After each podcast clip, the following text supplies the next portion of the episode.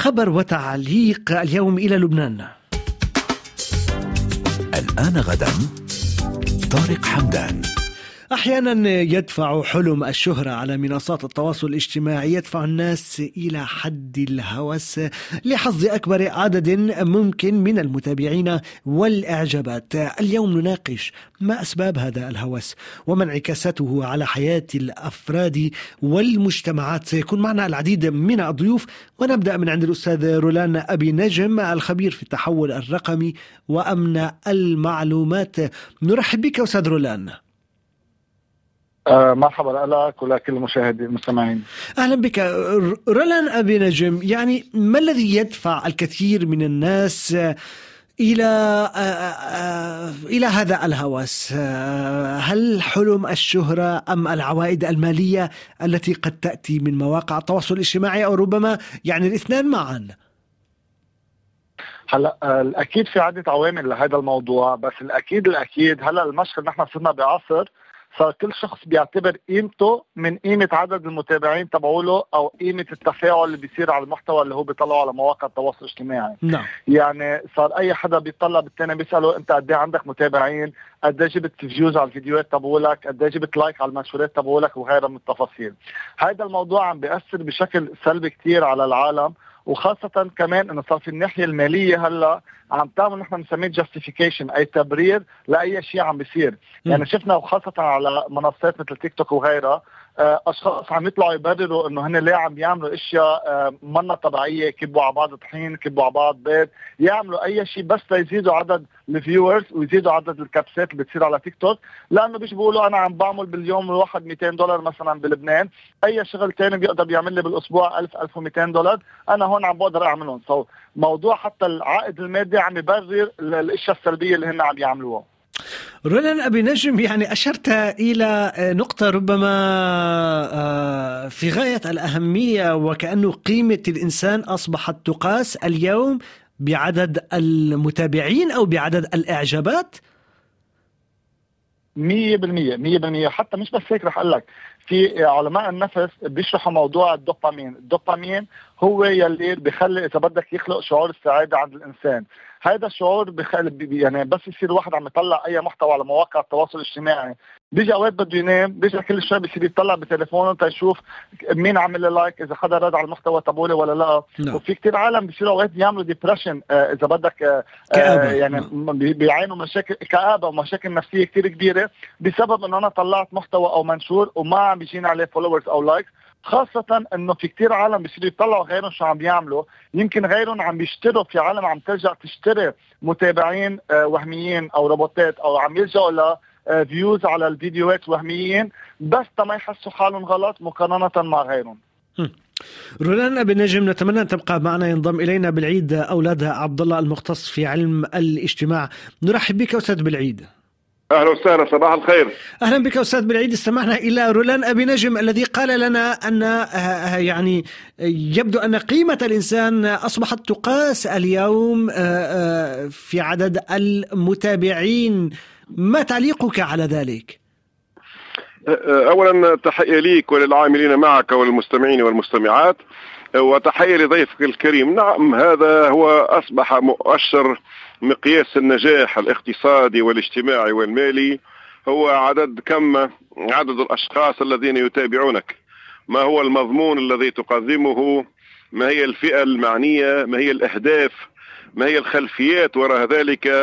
هذه الأسئلة كلها لا يعدها داعي. بالتالي نلاحظ مضامين أحيانا مضامين ضعيفة، مضامين تافهة، ولكن يقاس الشخص بعدد زوار موقعه الافتراضي، وبالتالي يظهر ذلك على مستوى الثراء الفاحش والسيارات وغير ذلك، مما سيؤثر لاحقا على ما مدى دافعية الأبناء الأطفال والطلاب للتمدرس والنجاح المدرسي. هل أن النجاح المدرسي ما زال هو الضامن للارتقاء الاجتماعي أم عدد الزوار على منصات التواصل الاجتماعي؟ بلعيد أولاد عبد الله، يعني كما سمعنا إلى رولان أبي نجم قبل قليل، هناك الكثير من مستخدمي مواقع التواصل الاجتماعي، هناك الكثير بين قوسين من المؤثرين، ونضع هلالين على كلمة مؤثرين، يعني لديهم استعداد لفعل أي شيء في سبيل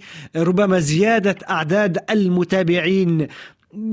ما انعكس ذلك على المجتمعات بشكل عام، وكيف تفسر ذلك من وجهة نظر اجتماعية؟ سؤال جيد جدا. البعض يضع هذا السؤال في خانة الباب الأخلاقي أو الجانب الأخلاقوي أو الجانب الديني العقائدي الفكري، في حين أن هذا المعطى ستكون لديه آثار وتداعيات على ليس المجتمعات فقط العربية الإسلامية، أيضا المجتمعات حتى الغربية، ولاحظنا بداية التصدع الأسري والتفكك الأسري والشذوذ الجنسي وكل هذه الدلالات التي أصبحت بعض الجمعيات حتى الغربية نفسها ترفع شعار من أجل حماية الأسرة والمجتمع. التداعيات ستكون تداعيات وخيمة، وسؤال منطقي أحيانا، وسؤال أحيانا قد يتجاوز المنطق إلى مرحلة الغباء، اللي سؤال عفوي عندما يكون مضمون إيجابي أحيانا، وفي كثير من الحالات يكون عدد الزوار ضعيف وضعيف جدا، وبالتالي عدد العائدات المالية ضعيفة، ولكن عندما يكون هذه المنصات وهذه المواقع.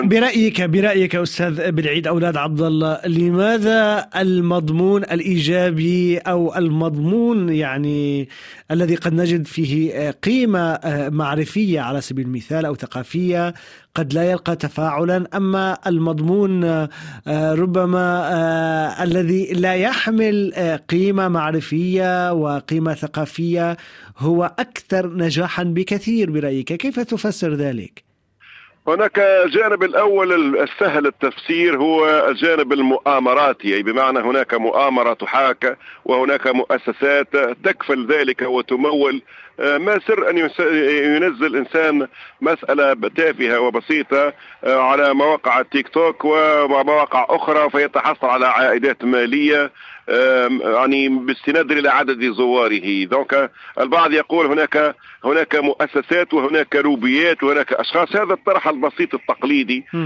عيب أيضا بعض المؤسسات هو غياب الحوار وغياب الفضاءات الحوار الحر، أي بمعنى ربما قد يجد هذا الشخص المنصة أو منصة التواصل الاجتماعي الافتراضي من خلف الشاشة فرصة ومجال ربما ما يعتبره هو البعد الإبداعي الفني، وبالتالي يطلق عنان مخيلته وأفكاره وتجد الناس يشاهدونه. حتى هناك في تونس على سبيل المثال هناك صفحات عندما تتحدث عن أستاذ جامعي وباحث مخترع وتتحدث عن مؤثر تلاحظ السيارة وتقارن الفرق بين هذا وذاك، وعندما يتحدث البعض لا يعرف الباحث بقدر ما يعرف هذا المؤثر.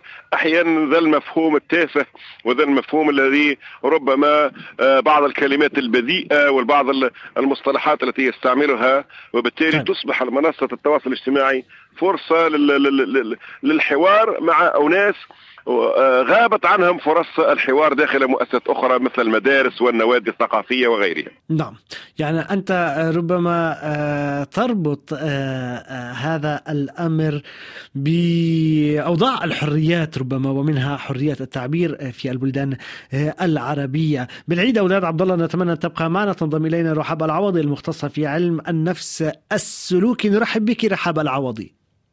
أهلا بحضرتك وبالسادة المستمعين. يعني إذا حاولنا الاقتراب من كيف يفكر أو كيف يفكر أولئك الناس الذين يحاولون الظهور على منصات التواصل الاجتماعي، الذين يفعلون أي شيء يعني في سبيل الحصول على الإعجابات أو على المتابعين أيضا، ماذا تقولين لنا في هذا الاتجاه رحاب العوضي؟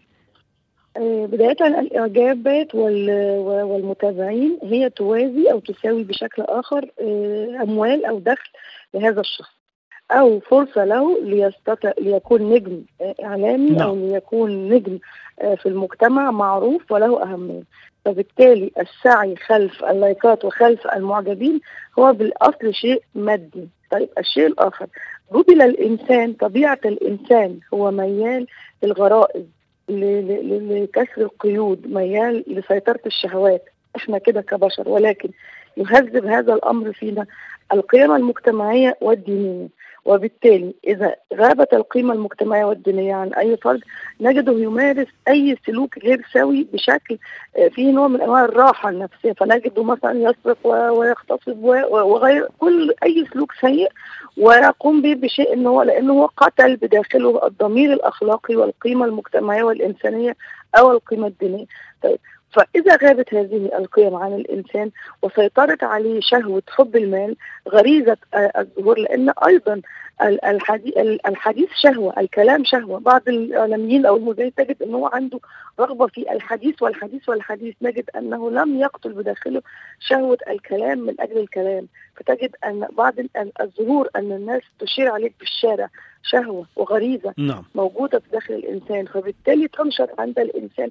كان زمان صعب تنشط هذه الغرائز وهذه الشهوات وهذه الرغبات الشخصية لسيطرة التلفزيون كيف رحاب العوضي الصحافة. أما الآن فالأمر مفتوح تماما، فصار لكل من يتخيل بداخل نفسه أنه نجم فعليه أن يقوم بمثل هذه الأفعال. وللأسف نتحدث عن المجتمع المصري، بعض هؤلاء الشخصيات التي لم تتعلم والتي ليس لديها أخلاقيات أو ألفاظ حسنة أو قيمة مجتمعية تقدمها.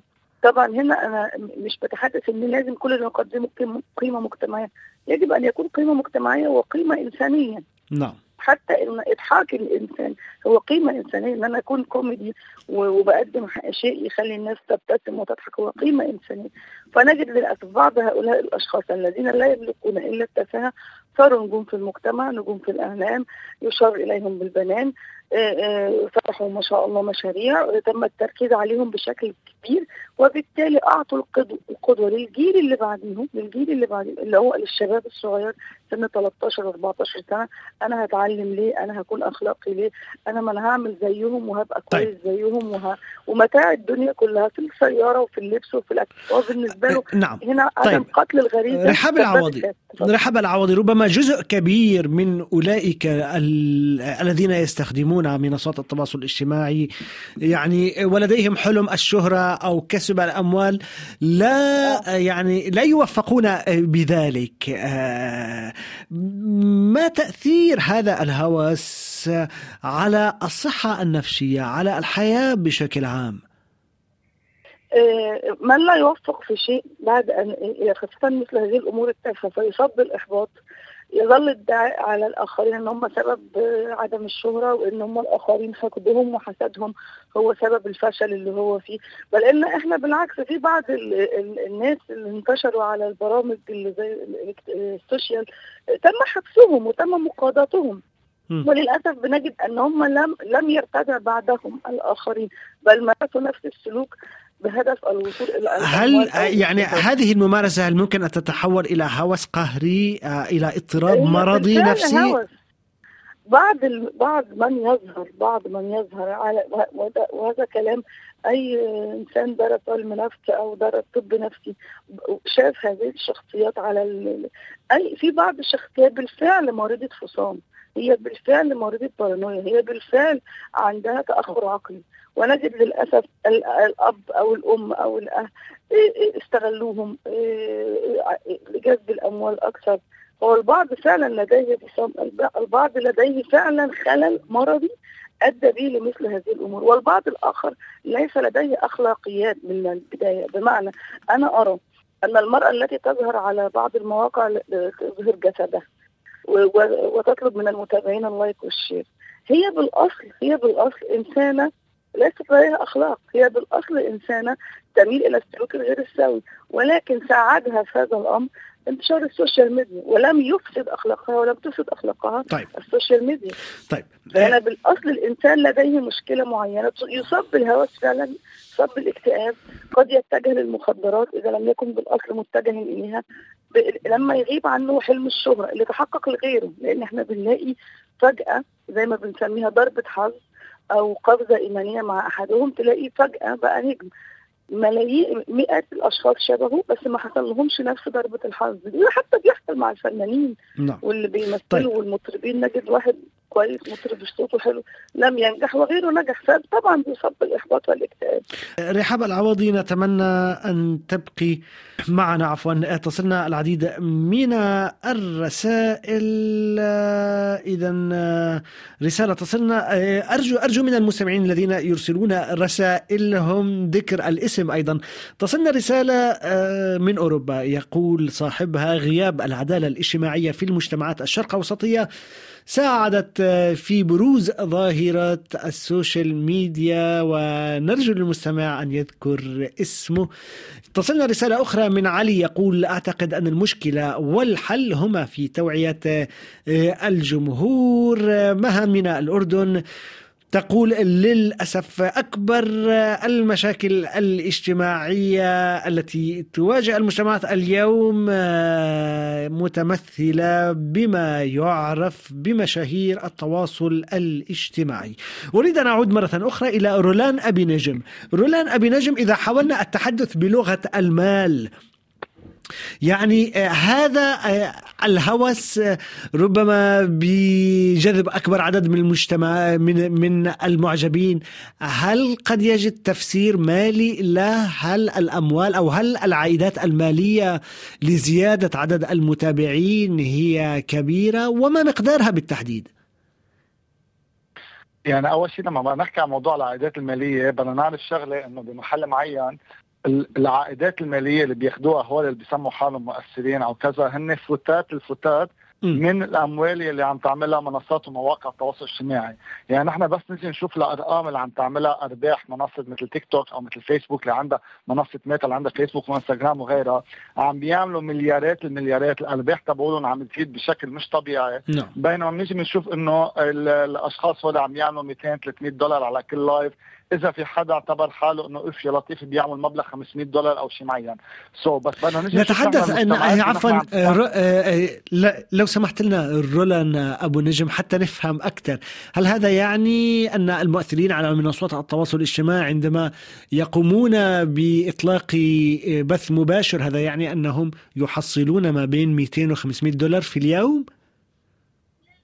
صحيح. وفي نحن يعني نحن عم نحكي عن المؤثرين الصغار، هلا في مؤثرين كبار اللي عندهم billions of followers هول كمان بيعملوا مبالغ اكبر بكثير. يعني اذا عم نطلع عم نحكي مستر بيست هذا بامريكا وغيرها، هول اشخاص اكيد عم يعملوا ملايين الدولارات من وراء موضوع هن كانفلونسرز، لانه هن عم يحكوا بسوق اكبر. بس نحن لما نجي نطلع بالمجتمعات عندنا، يعني 3/4 هول الاشخاص اشخاص قاعدين بلا شغل. كنا بنعرف الاوضاع الاقتصاديه ان كان بلبنان او بمعظم باقي الدول العربيه، هول الاشخاص لقوا هذا الموضوع منفذ، اذا عملوا $100 أو $200 باللايف تبعيتهم بكل ليله طلعوها مستعدين يذلوا حالهم. يعني حتى بنجي يعني في عالم بلشوا يبرروا الموضوع انه في عالم عم تروح للدعاره كرمال موضوع تطلع مصاري، ونحن بعضنا ارحم بشوي من غيرنا يلي عم يروح لغير اتجاهات. يعني طيب رولان أبو نجم، نتمنى أن تبقى معنا. أريد أن أعود إلى بلعيد أولاد عبد الله. أستاذ بلعيد أولاد عبد الله، يعني جزء كبير من أولئك الناس يعني ممكن أن نعتبرهم ضحايا أيضا، ضحايا مجتمعاتهم، ضحايا الأزمات الاقتصادية التي تمر فيها بلدانهم، ضحايا ظروف أيضا ربما سيئة مروا بها. ما رأيك بذلك؟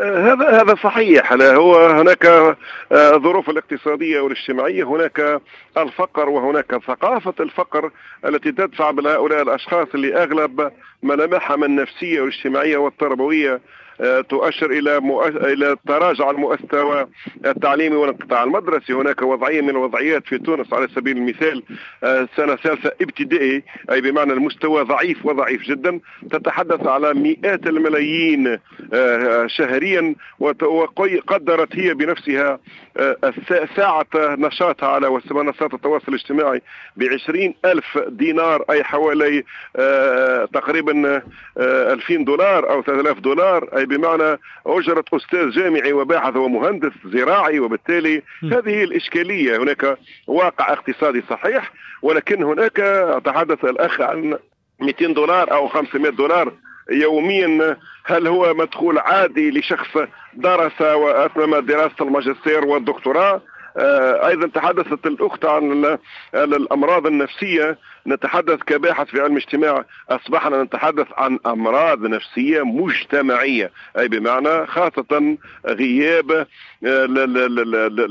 الرقابة، غياب المواقف العامة. نقرأ في مقال يتحدث عن معاقبة تيك توك بآلاف المليارات لأنها ربما وظفت الأطفال، يوظفون يوميا الأطفال. هناك شبكات الدعارة من خلال منصات التواصل الاجتماعي. هناك كما تحدثت الأستاذة حول هذه المرأة العارية والمرأة التي تقدم نفسها بممدوش أحيانا. هناك شركات أفلست في بعض البلدان العربية التي تتولى الإشهار والتسويق التجاري. هناك مؤسسات تم تعويضها بمنصات التواصل الاجتماعي، من أصبحت هي بدورها تتعاقد مع المؤسسات وتقوم بإشهار والتسويق للمنتجات.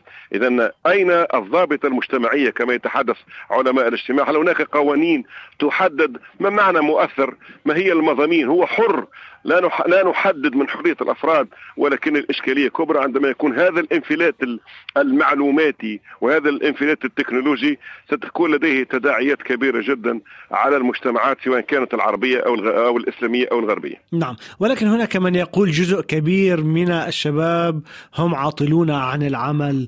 أستاذ بلعيد أولاد عبد الله، جزء كبير من أولئك الشباب يحاولون ربما الحصول على أي فرصة قد تضمن لهم دخل ما، وخصوصا في غياب يعني الدولة التي تتحمل مسؤولياتها في هذا الإطار، مسؤولية تأمين الأعمال. ما رأيك بذلك؟ هذا طرح ربما طرح تقليدي، يحمل الدولة مسؤولية الدولة الراعية، الدولة الاجتماعية، الدولة المشغلة. لو ندرس الإمكانيات المهدورة من هنا وهناك من عائدات أحيانا تذهب إلى أشياء ربما نوعا ما غير متناغمة مع احتياجات المجتمعات، خاصة المجتمعات العربية والإسلامية، لنجد أموال طائلة قادرة على توفير فرص العمل. هل هناك دراسات تشخيصية لحقيقة ما يفرزه التعليم العالي؟ أحيانا نفرز من التعليم العالي اختصاصات على سبيل المثال غير مطلوبة في سوق الشغل، وبالتالي ما الجدوى من ذلك؟ هدر إمكانيات على مستوى التدريس والبحث العلمي، وبعد ذلك نجد كفاءات خريجة الجامعة تنتظر لمدة 10 أو 15 سنة. إذا بمعنى ثقافة التمكين النفسي والاجتماعي لهؤلاء، أي بمعنى عندما تكون عاطل العمل أجد فرصة أخرى أنفع لك وأنفع للمجتمع من أنك تبث بعض المعلومات أحيانا الخاطئة وتكسر الفتاوي الدينية والفتاوي الاقتصادية والاجتماعية والقانونية. هذا الصباح تحدثت مع مجموعة من الأساتذة في القانون حول مؤثر يتحدث بالقانون. هناك أستاذة أكدت لي بأن أغلب المعطيات التي يقدمها ربما فيها العديد من الأخطاء القانونية وغير محينة وليس بمختص. هنا إشكالية كبرى نساعد العاطلين والفقراء والمهمشين على إيجاد حلول، ولكن ليس بهذه الآليات التي تكرس ثقافة الارتزاق السهل. عندما تمنع غدا في بعض البلدان في إطار ضوابط اجتماعية، كيف سيكون الحال بالنسبة لهؤلاء المؤثرين؟ عندما تنقطع الانترنت لا قدر الله ساعة من الزمن، كيف سيكون حال هؤلاء؟ إذن هذه الإشكالية خاصة عندما تستهدف المبادئ والقيم الأخلاقية ليست على أساس ديني بل على أساس مجتمعي. نعم، أريد أن أعود مرة أخرى إلى رحاب العوضي. رحاب العوضي، يعني البعض يقول خبراء علم النفس يقولون منذ مدة طويلة، منذ ظهور هذه الظاهرة المنتشرة بشكل كبير في مختلف أنحاء العالم، يعني جزء كبير من أولئك الأشخاص هم بحاجة إلى الشعور بالقبول، هم بحاجة إلى تعزيز ثقتهم بنفسهم، هم ربما بحاجة إلى التواجد، يعني التجاوب مع الضغوطات الاجتماعية. ما رأيك بذلك؟ لا أعتقد هذا الرأي رأي ضعيف، لأن إذا كان لديه القدرة على القبول يفتقد القدرة على القبول من الأطراف الأخرى. بالعكس، إحنا شايفين ناس بتطلع بمحور الكلام اللي بتقدمه للجمهور، إن وزنها زايد، إن هي شكلها مش حلو، بتتاجر بهذا الموضوع. يعني شفنا حالات الأخت، عندها أخت يعني من ذوي الهمم، هي هدفها كده إن هي تقول أنا عايزة فلوس.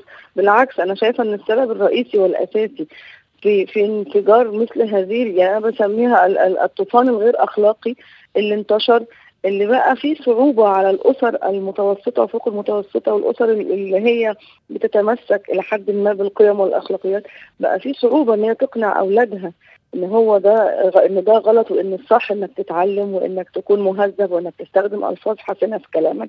بالعكس هو هدفهم في الأول في الآخر المال. وبالدليل لما واحد يوم بيبدأ موضوع السوشيال والموضوع اللي هو الأفكار اللي بيقدمها ولا يستجيب ولا يعني يكون معاه مال سنة أو اتنين، خلاص بيبعد عن الموضوع ده وبيشوف أي أمر آخر. نعم. لكن للأسف طيب. كل ما هو تافه كل ما هو منتشر. وعلى فكرة مش بس في موضوع السوشيال ميديا، حضرتك كان في زمان البرامج التلفزيونية اللي كانت بتطلع على اليوتيوب بعد ما بتعرض بيكون موجود على اليوتيوب، يعني فقرة مثلا أنا قدمتها تكلم مثلا عن مشكلات السرقة عند الأطفال أو مشكلات المسنين والاكتئاب أي مشكلة، في نفس البرنامج الفقرة اللي بعدي بتكون مثلا عن الطهي أو استضافة لطهي استضافة الميك اب ارتست، بيكون عدد المشاهدات على اليوتيوب للفقرة بتاعة الطهي والميك اب ارتست والحاجات دي كلها أضعاف فقرة المشاهدة اللي أنا بقدم فيها كدكتورة متخصصة أو كأستاذ متخصص في حاجة مهمة وليكن المشكلة في المراهقين، بقت حوالي يعني مفيش وجه مقارنة. إذا الإنسان بطبيعته يميل للأمور الأكثر، مش عايزة أسميها تفاهة، عايزة أسميها اللي هي الأمور اللي لا يشغل بيها رأسه أو يعني أو ربما الجانب الترفيهي أيضا يلعب دور يميل لهذه الأمور، لأن إحنا مش معقول لو إحنا عندنا 1,000,000 مراهق إذا إحنا محتاجين 2 مليون مشاهدة على الأقل. رحاب العوضي أب وأم يتابعوا. نعم. يصلنا سؤال من ياسمين من السعودية. ياسمين تقول: ما هي الأعراض الأولية لهوس مواقع التواصل الاجتماعي؟ وهذا سؤال حقيقة يعني كنت أود أن أطرحه، كيف بيعرف الإنسان يعني إنه لديه ربما هذا الهوس؟ رحاب العوضي: بداية الهوس من البداية بيكون عنده مشكلة أسرية أو نفسية أو جسدية، فبالتالي بيحب يغطيها ويبعد عنها ولا يفكر فيها. بداية الهوس احنا المفترض ان الانسان الطبيعي بيكون وقته قدام مع مواقع السوشيال ميديا من 2 ل4 ساعات. هنا بيمتد الامر انه بيكون 8 ساعات و16 ساعة، واحيانا لا ينام الشاب او الفتاة للمتابعة او لفكرة التقديم. فكرة الهوس هو الغاء ما هو اخلاقي في فكر الانسان. الهوس بيسيطر على أجزاء المخ المسؤولة عن التفكير، فبالتالي نجد أي شيء هو هيقدمه، أي شيء غير منطقي غير مقبول، ألفاظ حركات كلام مش لطيف هنلاقيه بيقدمه، لأنه لغى جزئية التفكير والعقل من مخه. الشيء الآخر عدم الرغبة في الأكل، اضطراب النوم، كل دي دلالات للهوس. البعد تماما عن الدائرة الاجتماعية. الدائرة الاجتماعية الأولى اللي هي الأم أو الأب أو الإخوات، عدم الاهتمام بالدراسة والواجبات، حتى مش شرط يكون يعني بيتعلم، طالب بيتعلم، لو هو موظف أو لو هو بيشتغل في مكان هو مش مهتم بشغله، هو 24 ساعة عايز يتابع الموقع السوشيال ميديا، عايز يكون مميز، عايز يداري بشكل أو بآخر. هو لديه عيب بقى في العائلة من وجهة نظره هو، قصور في العائلة، قصور في الناحية النفسية، فبالتالي هو عايز يظهر للآخرين أنا نجحت. طبعا عشان أقول أنا نجحت لازم يكون عندي زمان يعني كانت في سنوات طويلة من الدراسة أو العمل ليكون رجل أعمال أو مثلا متعلم، ولكن حاليا نجحت لمجرد إن هي ظهرت في برنامج تلفزيوني، نجحت لمجرد إن هي أخذت $200 في الشهر، فبالتالي هي عايزة تقول اللي حوالي أنا نجحت. نعم. يعني النجاح أصبح يقاس بعدد المتابعين كما أشار رولان أبي نجم يعني في بداية هذه الحلقة. جورج يكتب لنا: نوجه لك التحية جورج. يقول: الطوفان الإلكتروني أصبح أمرا واقعا، غياب شباب الثقافة المجتمعية والترفيه الاجتماعي دفع الجميع وخاصة الشباب المراهق دفعهم إلى السوشيال ميديا. علي يكتب لنا يقول من باب الإنصاف المؤثر قد يؤثر سلبا وإيجابا، ولا نقلل من الجهد والعمل الذي يبذل لإنتاج المحتوى بغض النظر عن رأينا الشخصي فيه.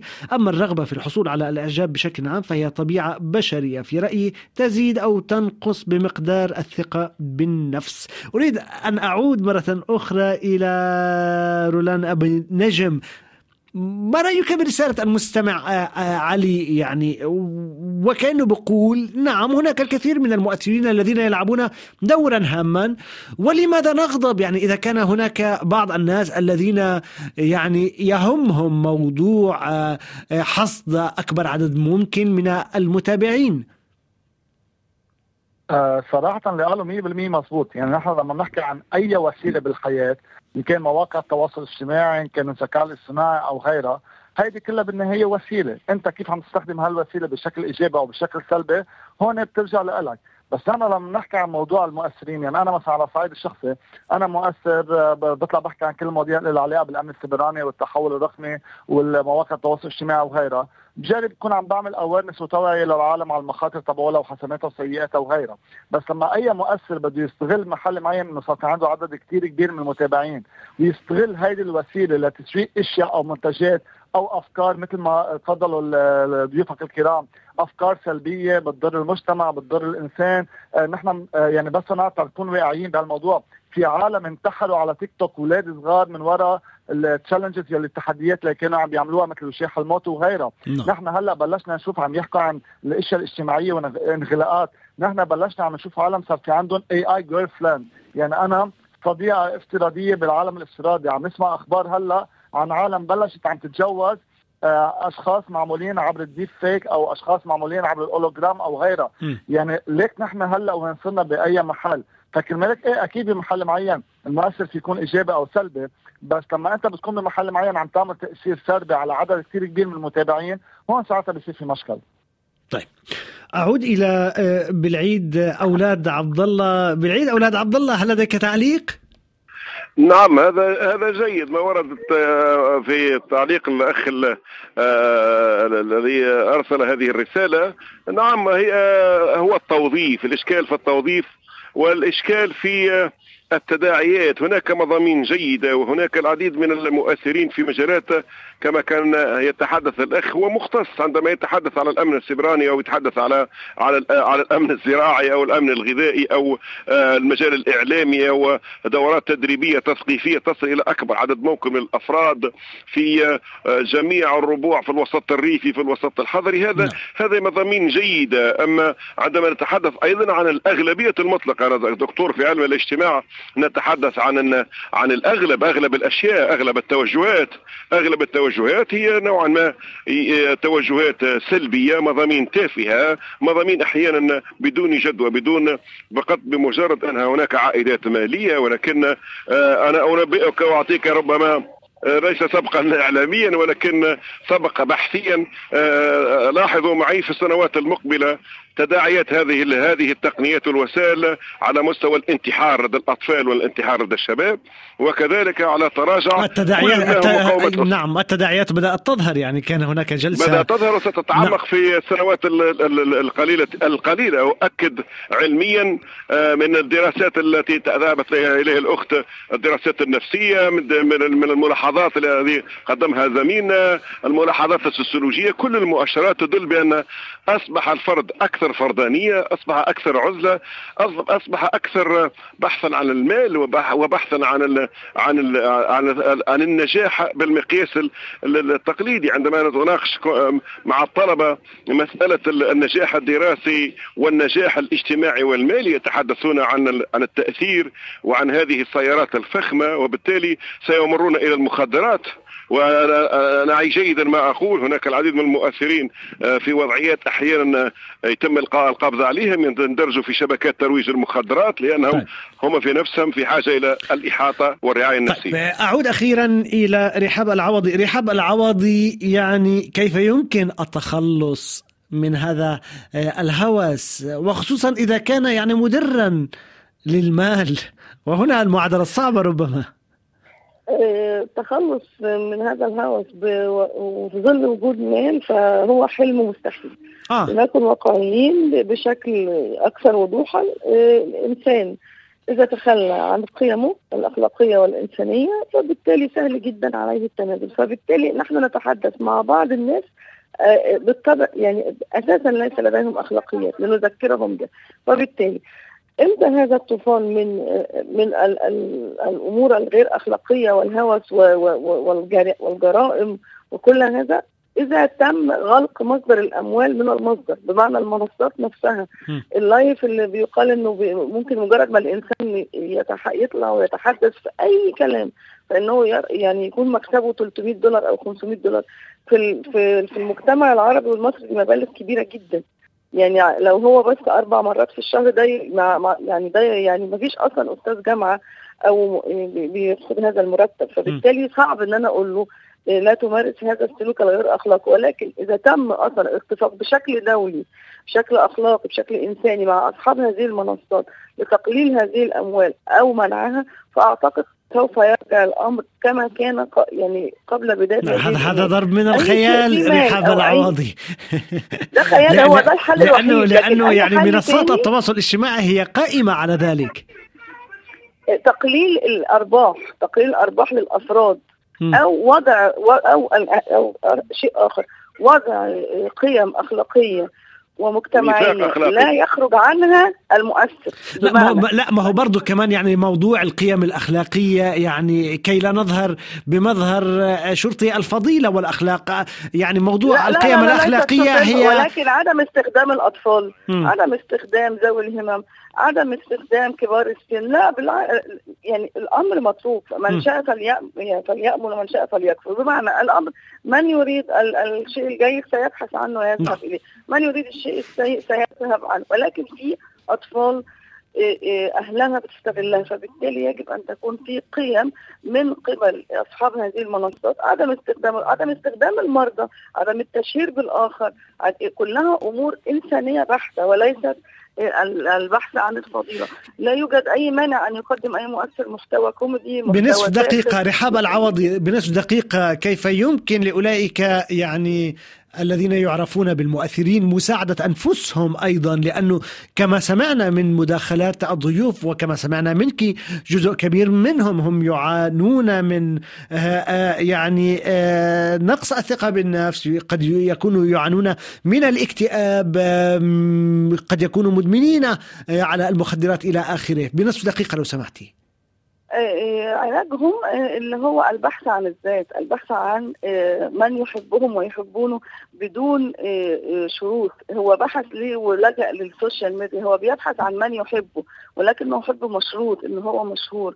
يبحث عن الأسرة التي تحتويه، يلجأ لمتخصص، يتجه معاه الأمر للاكتئاب والإحباط ولفكرة الإدمان، لأن أيضا السوشيال ميديا أصبحت إدمان موازي لنفس آثار إدمان المواد المخدرة. هنا أعتقد بعض الأشخاص المؤثرين يحتاجون إلى متخصص يخرجهم من هذا الأمر الذي دخلوا به دون قصد. شكرا جزيلا رحاب العوضي، المختصة في علم النفس السلوكي. نوجه الشكر إلى كل الضيوف الذين كانوا معنا، بلعيد أولاد عبد الله المختص في علم الاجتماع من تونس، ورولان أبي نجم الخبير في التحول الرقمي وأمن المعلومات من لبنان. وجه الشكر إلى كل المستمعين الذين كانوا جزءا من هذا النقاش. 3 2 1. صار في من كل شي كتير، بطلت عارف أختار،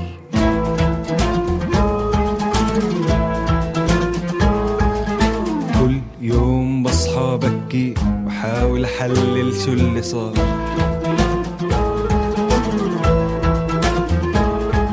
صار في من كل شي كتير، بطلت عارف أختار،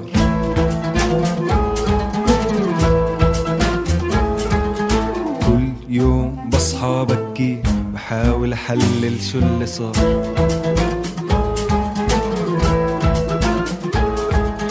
ترند ورا ترند من هون للهند، من سند وإند لساعة تاتش عالزند، ترند ورا ترند من هون للهند، من سند وإند لساعة تاتش عالزند، سرعة الضيصارة أبطأ من الموضة، وأنا قاعد بهدس مع حالي بالأوضة.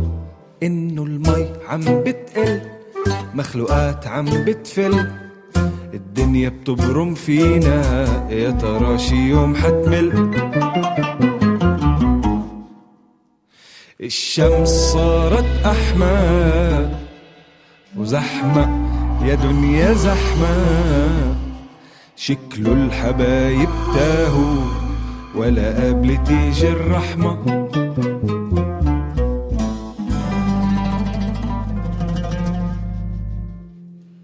صار في من كل شي كتير، بطلت عارف أختار،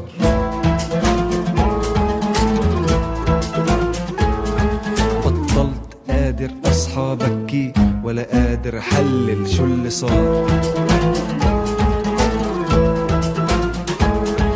صار في من كل شي كتير، بطلت عارف أختار،